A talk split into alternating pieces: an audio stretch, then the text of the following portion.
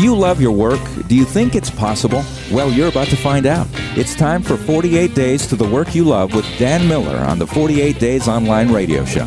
Whether you need a professional tune-up or a work overhaul, this is the program for you. Now, here's your host, Dan Miller.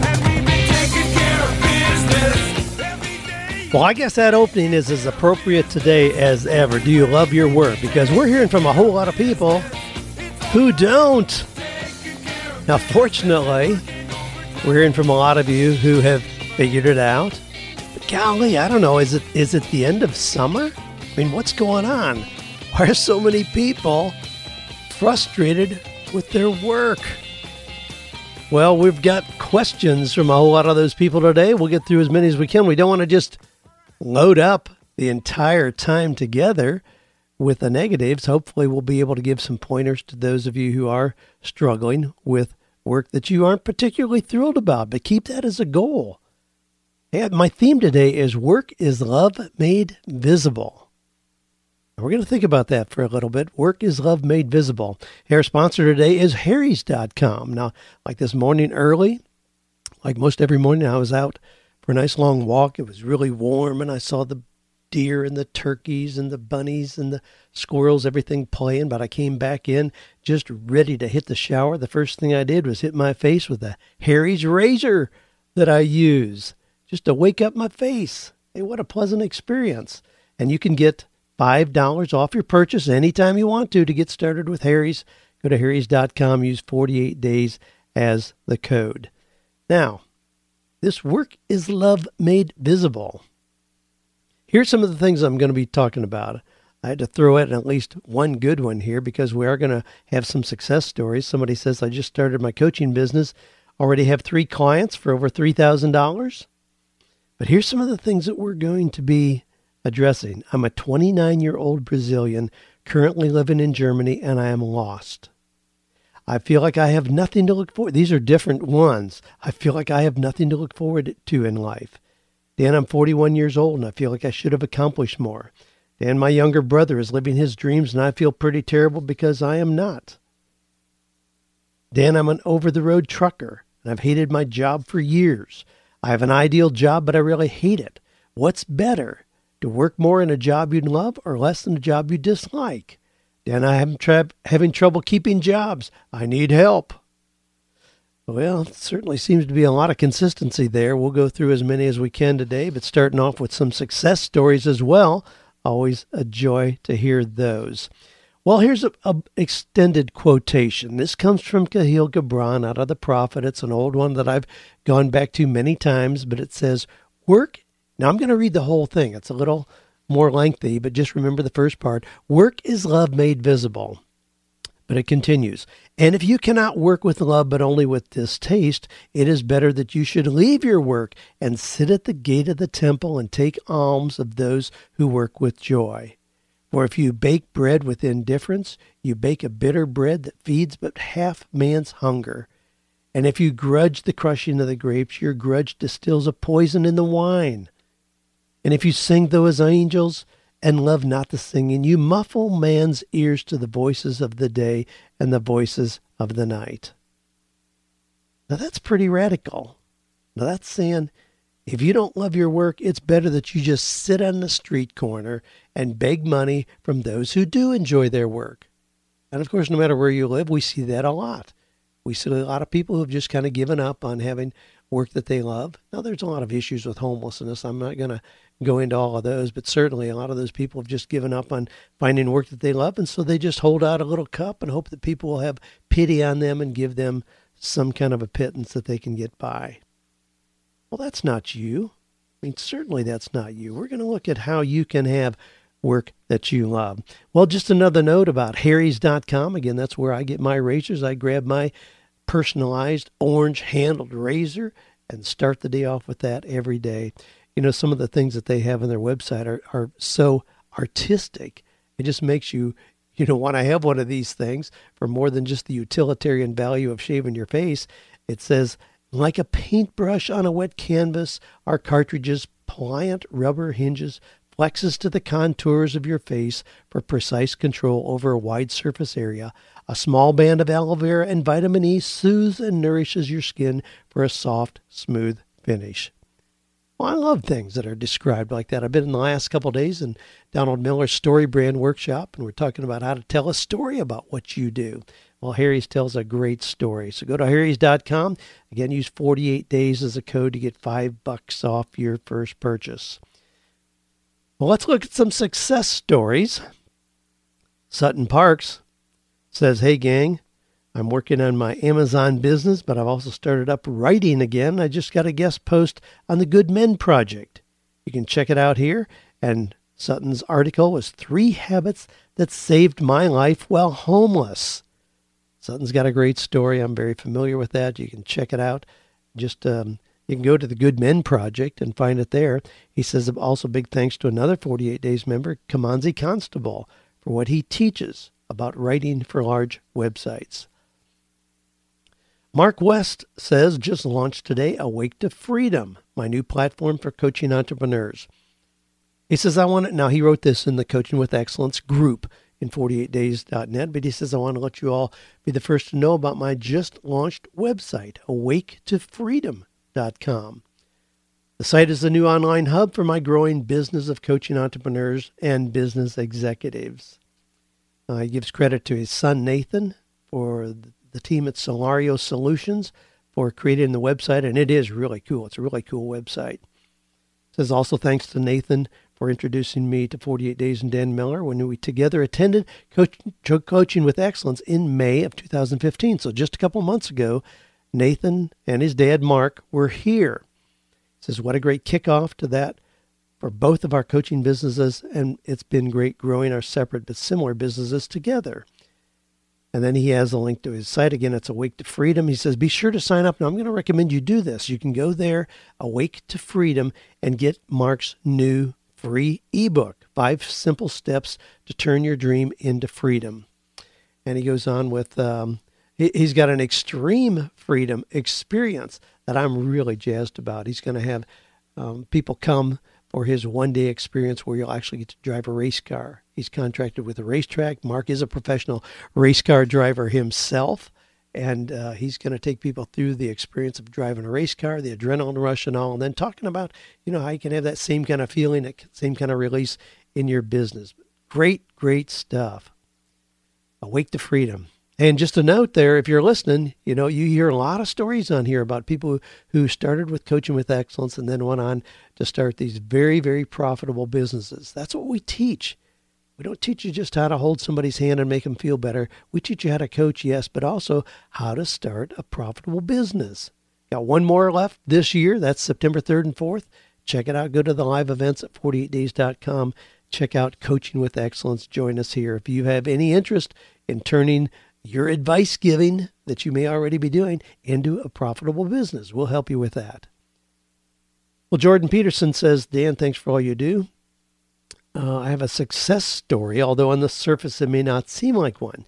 Back in May, I started a mastermind with a couple other like-minded people. I've wanted to start one for several years, but struggled with who to invite. Just getting up the courage to share the idea for me was a challenge with folks that I didn't think would be interested. But I learned to be courageous and contagious. I've gotten a lot better with sharing the idea. Our group is growing. Two of us are steady, and we've had three others join us as well."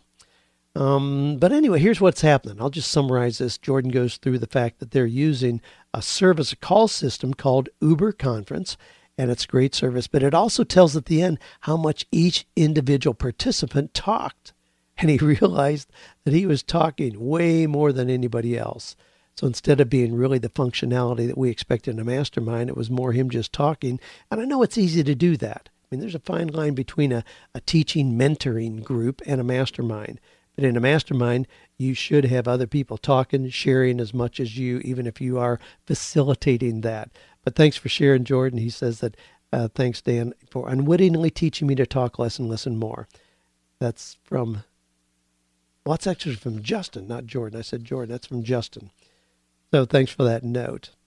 Now this, uh, oh no, this comes from Justin. That was Jordan. Sorry about that. This comes from Justin. It says, "I was reading your forty-eight business ideas this weekend wanted to let you know of another opportunity people may want to take advantage of. My wife homeschooled our children last year, and although she is quite capable of continuing, we're expecting our fourth child in January two thousand sixteen. So instead of sending our children into the public school system, she's continuing the homeschooling, but through Connections Academy, which is a free online public school program for parents who want to homeschool their children. We have a lot of friends who are doing the same thing. I found out that one mom who has received the proper training to monitor the work in progress of the students is having a few of the children over to her house for a few hours each week while their parents go to work. She's receiving forty dollars per week per child. So ultimately what she is doing is providing a homeschool group daycare for children who are going through this online curriculum. The children she's watching are ages seven to thirteen, so they're older and quite capable of caring for their own basic needs. Uh, no, no need to change any diapers. I thought you'd like to know this opportunity, especially for stay-at-home moms who are looking for income but don't want to run a daycare. Thanks for all you do for this community. Well, thanks for your, your notes there. Thanks for those notes of success. Keep those coming in. If you got a note of success, go to the forty-eight days dot com site. Click on the Ask Dan link, and you'll see a place there where you can submit your story. We love hearing those stories come in so we can put you in this category, count you as one of the champions. Now, I got an abbreviated portion of our show today in this category because we had so many questions from people who don't like their work.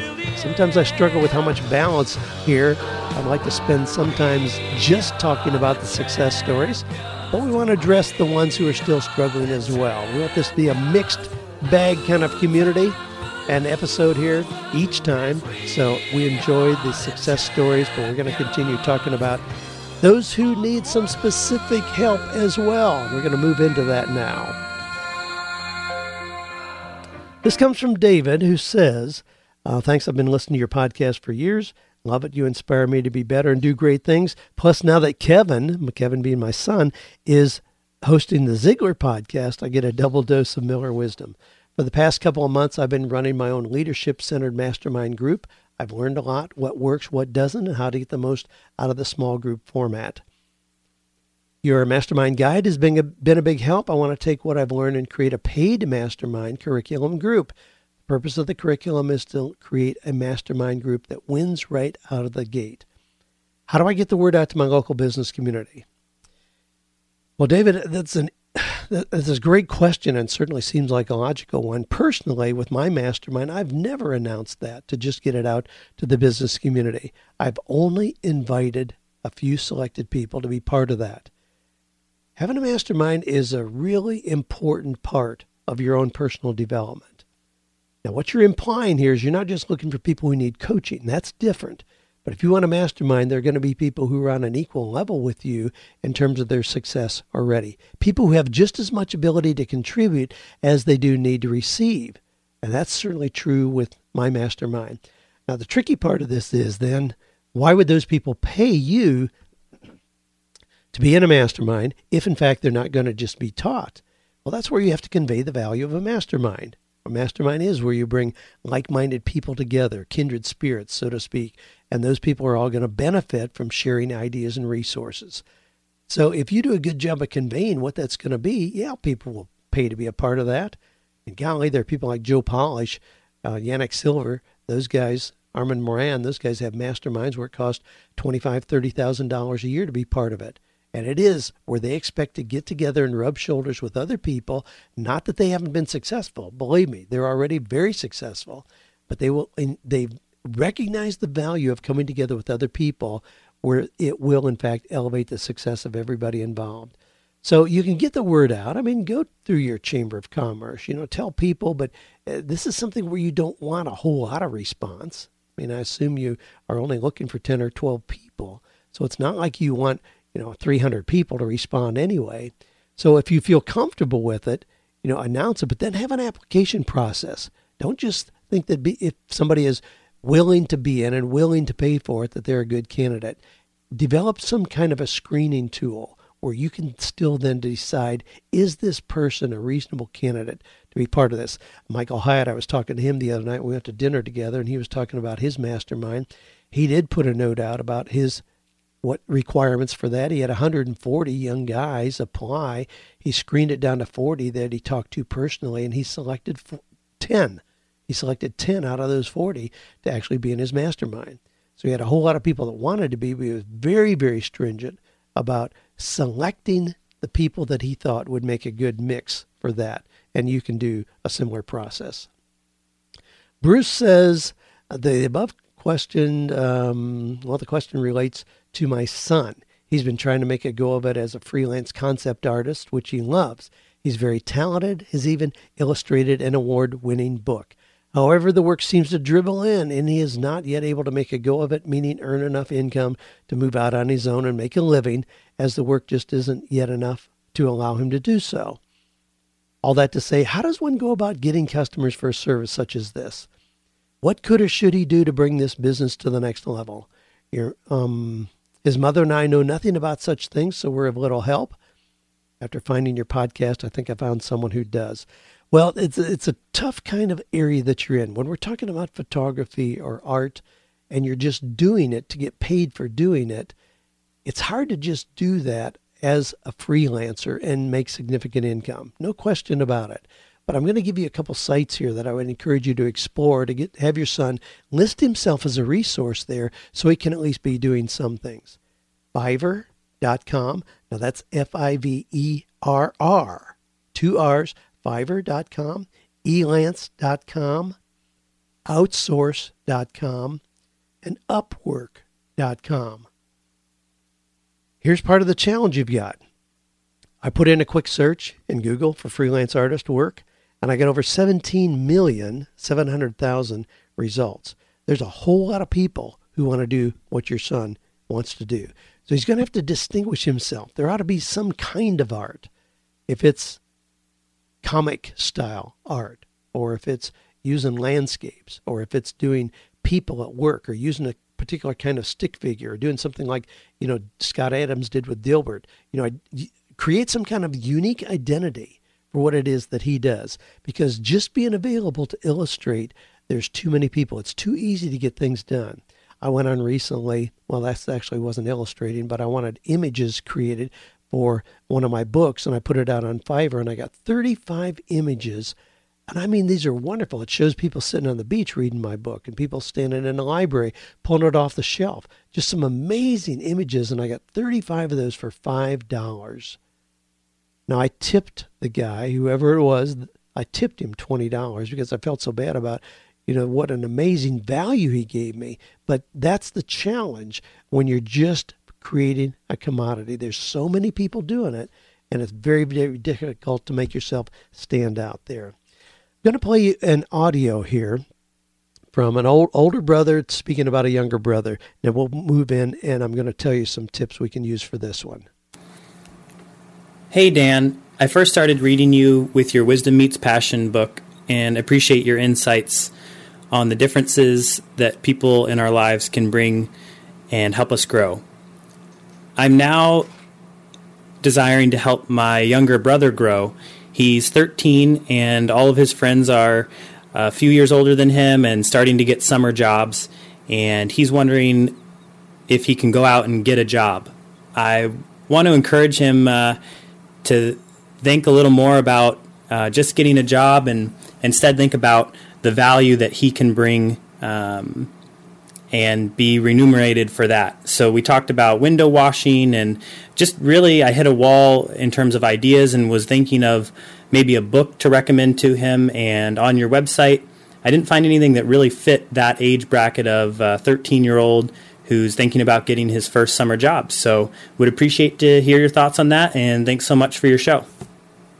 Well, thanks, Jordan, for your question, and I appreciate your concern and willingness to help your little brother. thirteen years old, what a great time to be starting to recognize responsibility, the connection between work and earning money. Unfortunately, we see a lot of kids growing up and they've really never been encouraged or required to make that connection, and all of a sudden they're coming out of college and they still haven't made that connection. Golly, what a great way to teach business and life principles by having some kind of a little entrepreneurial business. Now, could he get a job? I don't know. At thirteen, it may be kind of tough to do that. May be able to hook up with some kind of a construction cleanup crew or lawn care crew, but you know, most places aren't going to give a legitimate job to a thirteen-year-old. But can he do some things? Absolutely. I mean, you hear me, you probably get me, hear me, get tired of hearing me talk about the things that my grandkids do, but there's certainly a whole lot of opportunities. Uh, Joanna and I were just recently in Colorado, and my little nine and ten-year-old grandsons, Ian and Canyon, spend Fridays at the farmer's market doing personalized wood plaques. That means they have aspen wood that's cut. It's about three quarters of an inch thick and about sixteen inches long. Still has the bark on the edges, so it makes a really attractive piece. They'll just handwrite somebody's name on there, like Dan or Paul or Jordan, and then they use a router to route that out. So it's very rudimentary. There's nothing very sophisticated about it. They're not using stencils, but people love it. ten bucks a piece, or depending on the size, maybe a little bit more. But, um, you know, they're making one hundred fifty bucks a Friday doing that. Well, that's pretty decent for a nine and ten year old. And then I talked about my daughter, my granddaughter Eliza, who in one afternoon doing face painting made four hundred twenty-two dollars. Now she has a friend that was standing there who was aghast, you know, with her mouth dropped open. Eliza had worked from about eleven o'clock to four o'clock. So about five hours she had put in face painting to make her four hundred twenty-two dollars. And a little friend there who works at the local ice cream shop who said, geez, that's more than I make in a whole month. Now, she's making like eight bucks an hour and working about twenty hours a week. But, I mean, yeah, uh, you, you can get an eye-opening experience for a thirteen-year-old. But what you have to do is just find what is it that they already enjoy doing. Start with that and then expand on that. If that's window washing or a delivery service or having a lemonade stand. I mean, Clara, my little granddaughter here, is eight years old. She's done at our events. If you come to Coaching with Excellence, you're going to see Clara set up selling something. She knows it's a captive audience. People are generous with tips. And so she's done poppy seed muffins here. She's done her own little note cards. Other kinds, she's sold her artwork. I mean, a whole lot of things. And when Kevin, who now hosts the Zig Ziglar podcast, incidentally, but when he was a little guy, when he was fourteen years old, I sent him to a window tinting school in Atlanta. We live in Nashville, Tennessee, but sent him to Atlanta for a week, and he learned how to window tint. Now, that's a very specialized kind of skill, but at fourteen years old, he was doing Mercedes, Jags, Volvos, a couple evenings after school during the week, and making five, six hundred dollars a week. I mean, that's what we had him do to fund his bicycle racing. He wanted expensive bikes. He wanted equipment. No problem. We're going to help you develop a way to earn the money for those things, not just buy them for you. So he did that. Jared, my next son, he did bicycle repair for a couple summers where he wasn't old enough yet to drive. So he was like thirteen, like your little brother, Jordan. And he would do bicycle repair. And he did, we, we ran a special one summer. He, the, the same special ran all summer long. It was like, you know, this week's special, flat repair, five dollars. Well, we put those flyers out. We made up a simple little door hanger flyer, put it out twice during the course of the entire summer, and it kept him totally booked for the entire summer. But here's the deal. When you do a flat repair for five dollars, chances are pretty high that that bicycle needs other things as well. May need a new chain or just kind of a spring tune-up. And so Jared would turn that little simple flat repair into additional work, and he was making, you know, decent money, working a couple afternoons during just a, a week during the summer. So it wasn't like he was spending forty hours a week doing that, but he was making two or three hundred dollars a week doing that. Um, Ashley, my daughter, uh, found her niche working with her mama in the kitchen. She was famous for her apple pies, and she would sell her apple pies for twenty-five dollars a piece. And she had a waiting list pretty much all the time. So anytime she announced that she was going to be doing some more, she had people uh, through the school that she was going to that were standing in line to uh, get her apple pies. So there are plenty of things like that you can do. Now, my book, forty-eight low or no cost business ideas, certainly has ideas in there that a thirteen-year-old can do. There are other resources as well. Uh, one of the things that we're getting a lot of encouragement to develop is how to raise entrepreneurial children. Um, we'll probably make that a theme podcast in the next few weeks here, where I'll put it out just like we did, you know, recently, how to live with a negative spouse. We'll put it back to you, the listeners, and let you contribute your stories and ideas about how to raise entrepreneurial kids. But great question. Love the fact that you're Uh, wanting to help your little brother do that. There are unlimited number of ideas that you can do. Okay, this comes from, and uh, I'm asked not to use the real name, but I'm a twenty-nine-year-old Brazilian currently living in Germany, and I'm lost. I'm on day five of your book, and I must say it's been very helpful to me. The only problem that I have is that I have no idea what my calling is. I'm interested in so many things I don't know where to turn. I've changed my college direction three times. I studied in law, fashion design, international relations, in which I am graduated. The system in Brazil is quite different. We don't work with majors, so to speak. At least I have an idea of what I don't want. I have a master's in peace and security studies, but I don't want to be an academic. I'm working with logistics, but I despise every second of it. And the only part of law I'm interested in is law of the sea, which doesn't have many vacancies. I applied for a position at the International Tribunal for the Law of the Sea, but I don't really think I stand a chance against my competitors. Due to financial reasons, I had to find a job before graduating, and I didn't have the same opportunities as many of them to deepen my knowledge in the matter, and that is biting me in the behind. That's how I ended up in the logistics branch, um, something I was trying to avoid with all my strength. My company and colleagues are okay, but I have no passion for the thing. Okay, now it goes on. Um, this...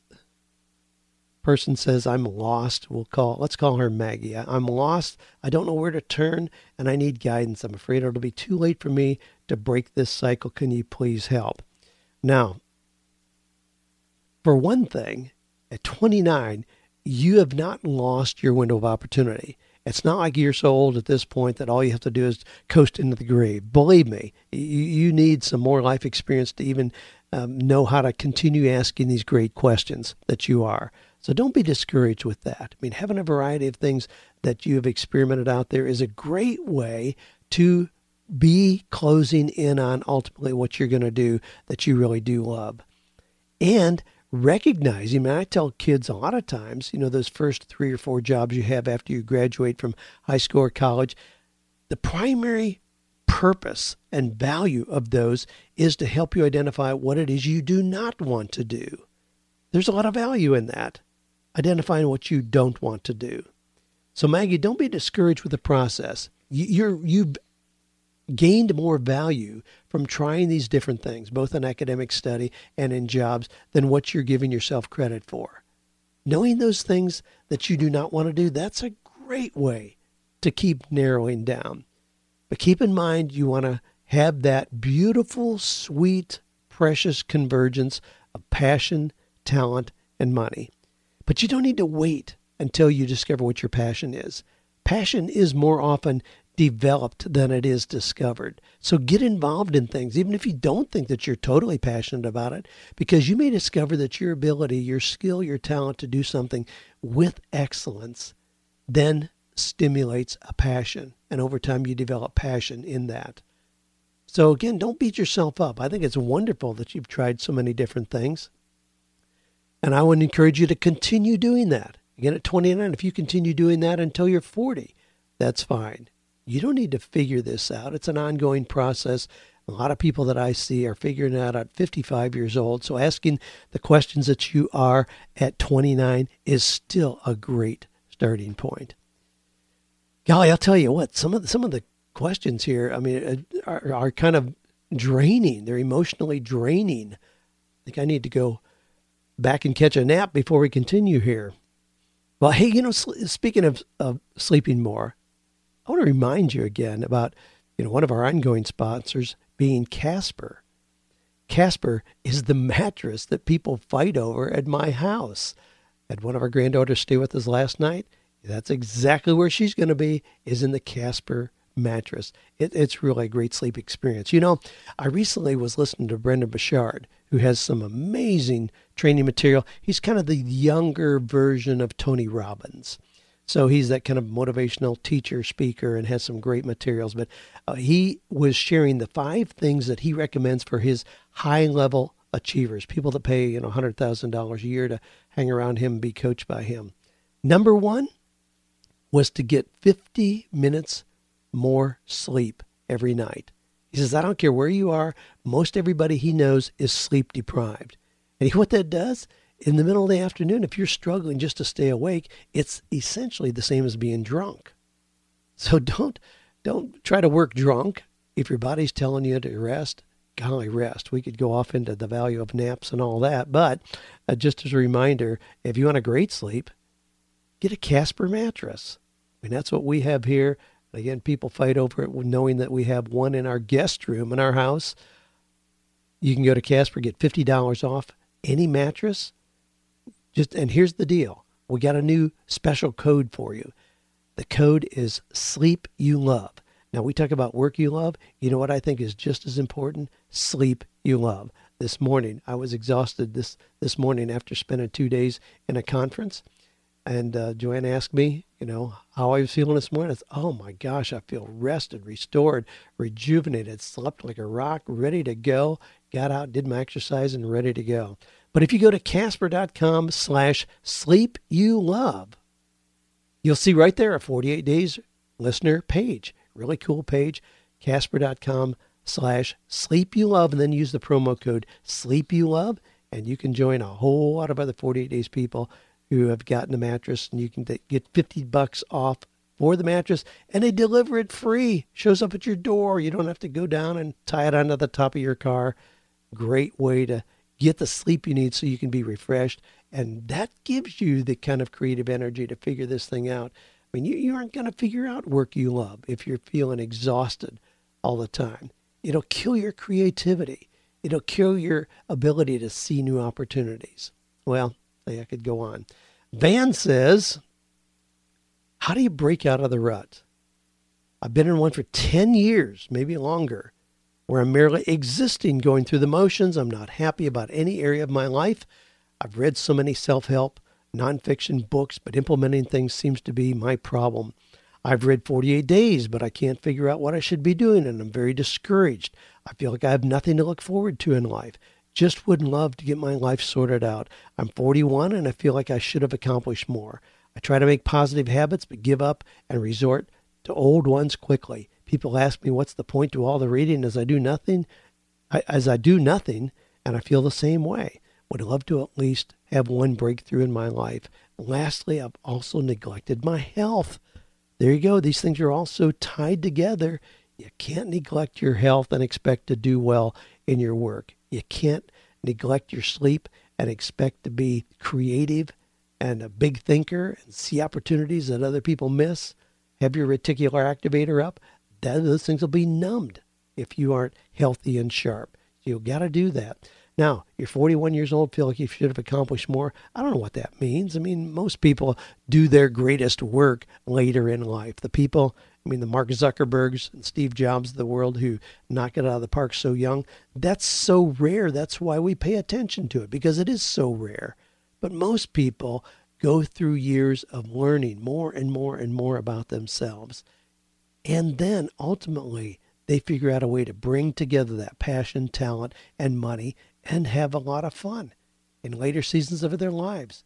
Um, that's certainly more often the case than not. But what I need to encourage you, Van, is pay attention. You can't be forty-one years old and not have some really clear road marks along the way for what are the things that you enjoy? Where is it that you really function well? What are the skills that you've developed? What is it when you're doing it, time just flies by? So a lot of it is just paying attention. And I know that when we're busy, life just kind of happens. It just seems to kind of run over us like a locomotive. You just got to take a fresh breath, draw that line in the sand, pay attention. That's the first thing. As I tell people again and again, eighty-five percent of the process of having the proper confidence for direction is in looking inward first. eighty-five percent comes from looking inward first. fifteen percent is the application. A lot of people go right to the application. They're thinking, wow, maybe I should leave this job and jump to that one. Or here's a great business opportunity that I heard about. Or here's somebody down the street is doing this online. I'm going to try that. That's, that's not a good approach. The first part is that eighty-five percent look inward. How has God uniquely gifted you? When is it that you're most excited about what it is you're doing? Learn from those things, pay attention to those, then you start shaping those into what kind of work activity would be meaningful for you. Hey, just a reminder, you're hearing real questions here. Real questions from other people just like you and me in the trenches figuring this out as we go. If you got a question you'd like me to address, just go to the forty-eight days dot com site. Click on Ask Dan. You'll see there a little red starburst. You can submit your question there, or just shoot an email to ask dan at forty-eight days dot com. Or you can do like some of the people here and just, you go to any part on our website and you'll see a little microphone over there. You can just click on that and start talking.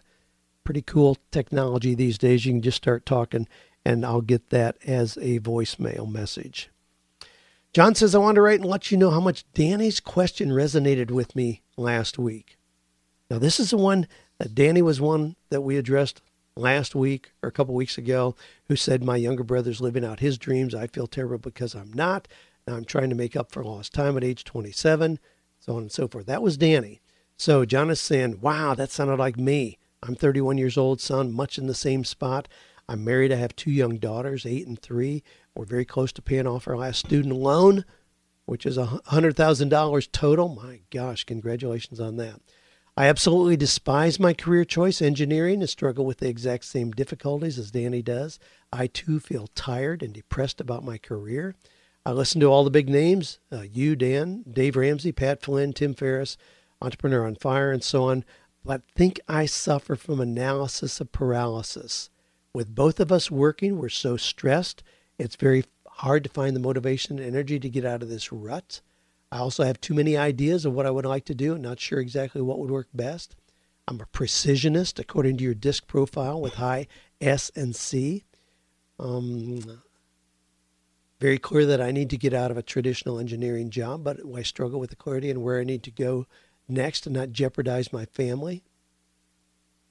I do believe that Escaping Shawshank would be an, an incredibly beneficial for me, but we're almost finished with our baby step two. Can't afford an event like this. Um, hope you decided to make a stand of them. Okay, goes on and on. Well, again, very, very common questions, uh, John. I encourage you, like I did the previous listener there, to pay attention to the things that you're seeing about yourself. You know, don't get trapped in this uh, this quandary of thinking that to be responsible, you have to ignore what you know about yourself. You know, don't think that it's a trade-off. Either you follow your passion and then your, your precious family has to live on beans and rice, rice and beans, as Dave Ramsey would say, or you just get to fulfill your passion, you know, Or, or you have to leave that, rather, and go do something responsible for where you make a decent income, but you hate what you do. I mean, don't think that it's a trade-off. Expect to have both. Expect to be right in that sweet spot, doing something that you absolutely love, where everything about you just comes alive, but at the same time, where you make reasonable money. When you think about it, when you think about it just logically, is it more is it more difficult to make money doing something that you hate or something that you really enjoy?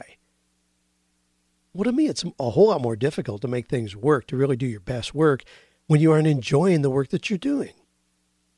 When you move into that sweet spot of something that you really love doing, even if it seems impractical or unrealistic, that's going to be your best absolute tool and opportunity for work that you love and for creating financial abundance. Work, I mean, money just comes a whole lot easier when you're doing something that you really enjoy. Don't think that it's a trade-off. Now, a lot of you here are young. I, I want to give you references to a couple brand new books that are out there that I really want to recommend. One I mentioned a couple weeks ago, it's Jamie Borromeo's new book, Young, Educated, and Broke. An Introduction to America's New Poor. A lot of you are talking about the fact that you're young. You know, gee, you don't want to do what you got your degree in, but you feel like you have to make money. Well, this book, Young, Educated, and Broke, kind of breaks through some of those barriers. Talks about her own struggles in that area, but also has some solutions. Here's another one. Paul and Joan has a new book out titled All Grown Up.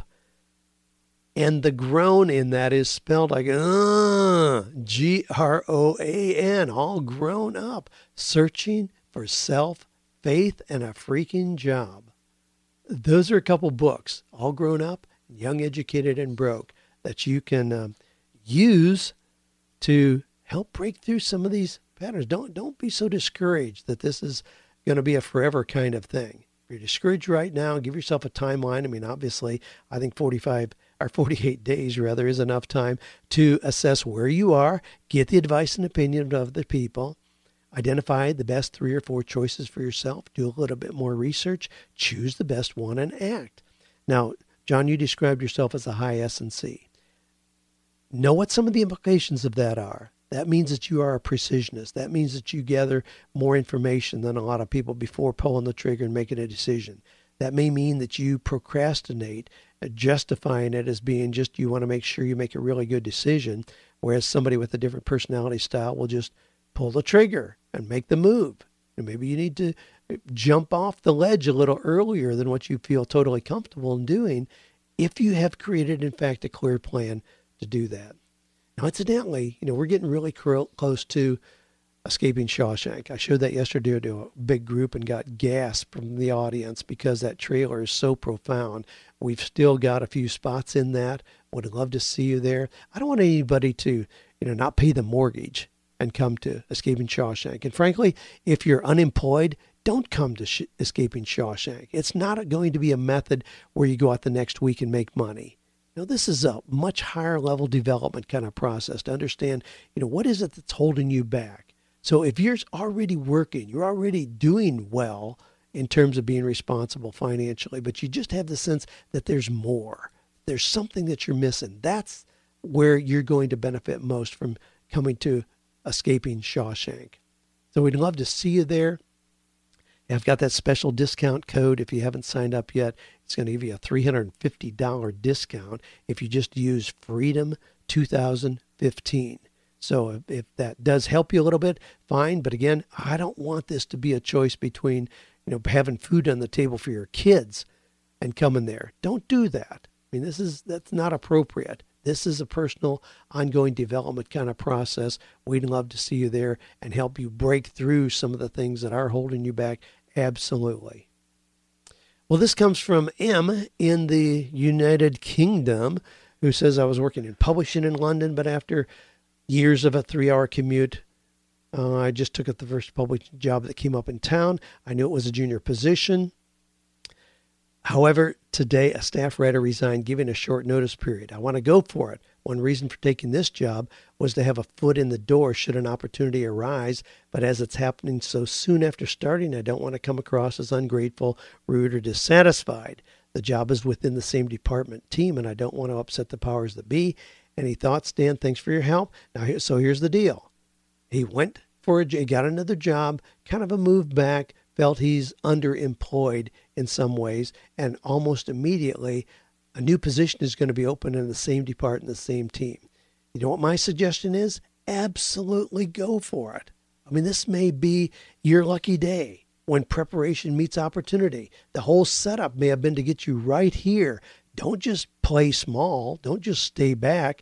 If you have the qualifications for this new position that's going to be opening up as a staff writer, absolutely raise your hand. Say that's exactly what you were hoping for over the long haul, and you're a candidate now based on what you've already done.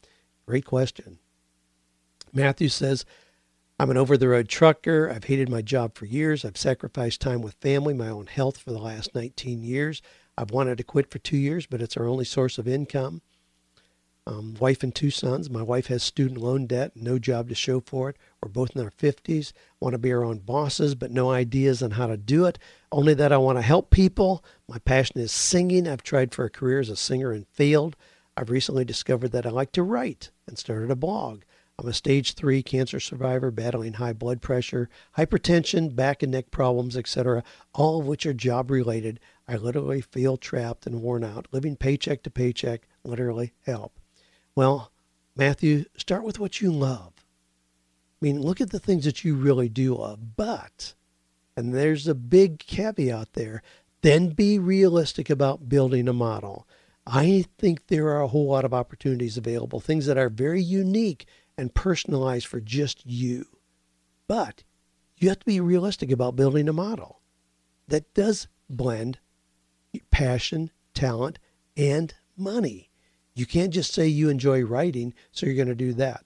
I mean, you have to figure out, okay, if writing is going to be the thing that you do, how are you going to turn that into income? I mean, I write and write a lot. It served me very well. But the writing, you know, I'm going to I'm going to go on. I'm going to include another one here so I can kind of give an overview of why I don't think you should look at writing as a means for income. This comes from Brian, Byron, who says, "Then I just started a blog. Can you give me some pointers on how to develop readership, the blog, and turn this into a source of income?" Well, a blog is not really a source of income. Now, here's how this goes. I mean, I go to these conferences and somebody comes up and says, "Dan, hey, man, I just started a podcast." And I'm like, "Cool, really cool. What's your business?" And they look at me like a deer in the headlights. I mean, "What do you mean? I just started a podcast." A podcast is not a business. It's like putting up a billboard. It's like having a mailbox at the end of your driveway. It's a means of communicating to people, but it is not a business. Now, certainly there's some of you who are going to take exception with that, and there's certainly a lot of examples about people who are making money from blogs and podcasts. But it's almost the chicken and the egg here. If you are starting a podcast or starting a blog, you don't have an audience that would merit any kind of income. You have to build the audience first. So it's almost, you, you build the audience where you don't even need the blog and the podcast, and then those are just ways to kind of keep priming the pump, keep things going together. Now, certainly there are ways that you can, once you have established a major platform, there are things you can do that will create income. You can promote affiliate sales. I mean, you hear me promote, you know, Casper, Harry's, Audible, other things on here. You know, those are paid sponsors, but it's because I have a pretty big audience. I mean, you, you can't do that. Nobody's going to advertise with you when you have, you know, five hundred listeners. So you, you got to get in the game. You got to build an audience, and a blog and a podcast ought to be just driving traffic back to something else. Now, you hear me talk about live events that we have, our coaching mastery program, my mastermind. I mean, we have a whole lot of things where people do spend money here, but the blog and the podcast are just ways of letting people know about those, along with providing, hopefully, you know, helpful information to people. But you got to take a long view on this. You got to take a long approach to how this is going to work. Build a real business. Are you going to provide speaking uh, speaking services? Are you going to coach? Are you going to create products? You know, what is it that you're going to do that is the real backbone of your business? And then a blog or podcast can help you promote that.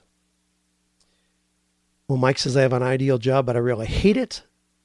I have a great, I could just keep going with these. I have a great work-life balance and work three days a week. I'm with my young kids the other days.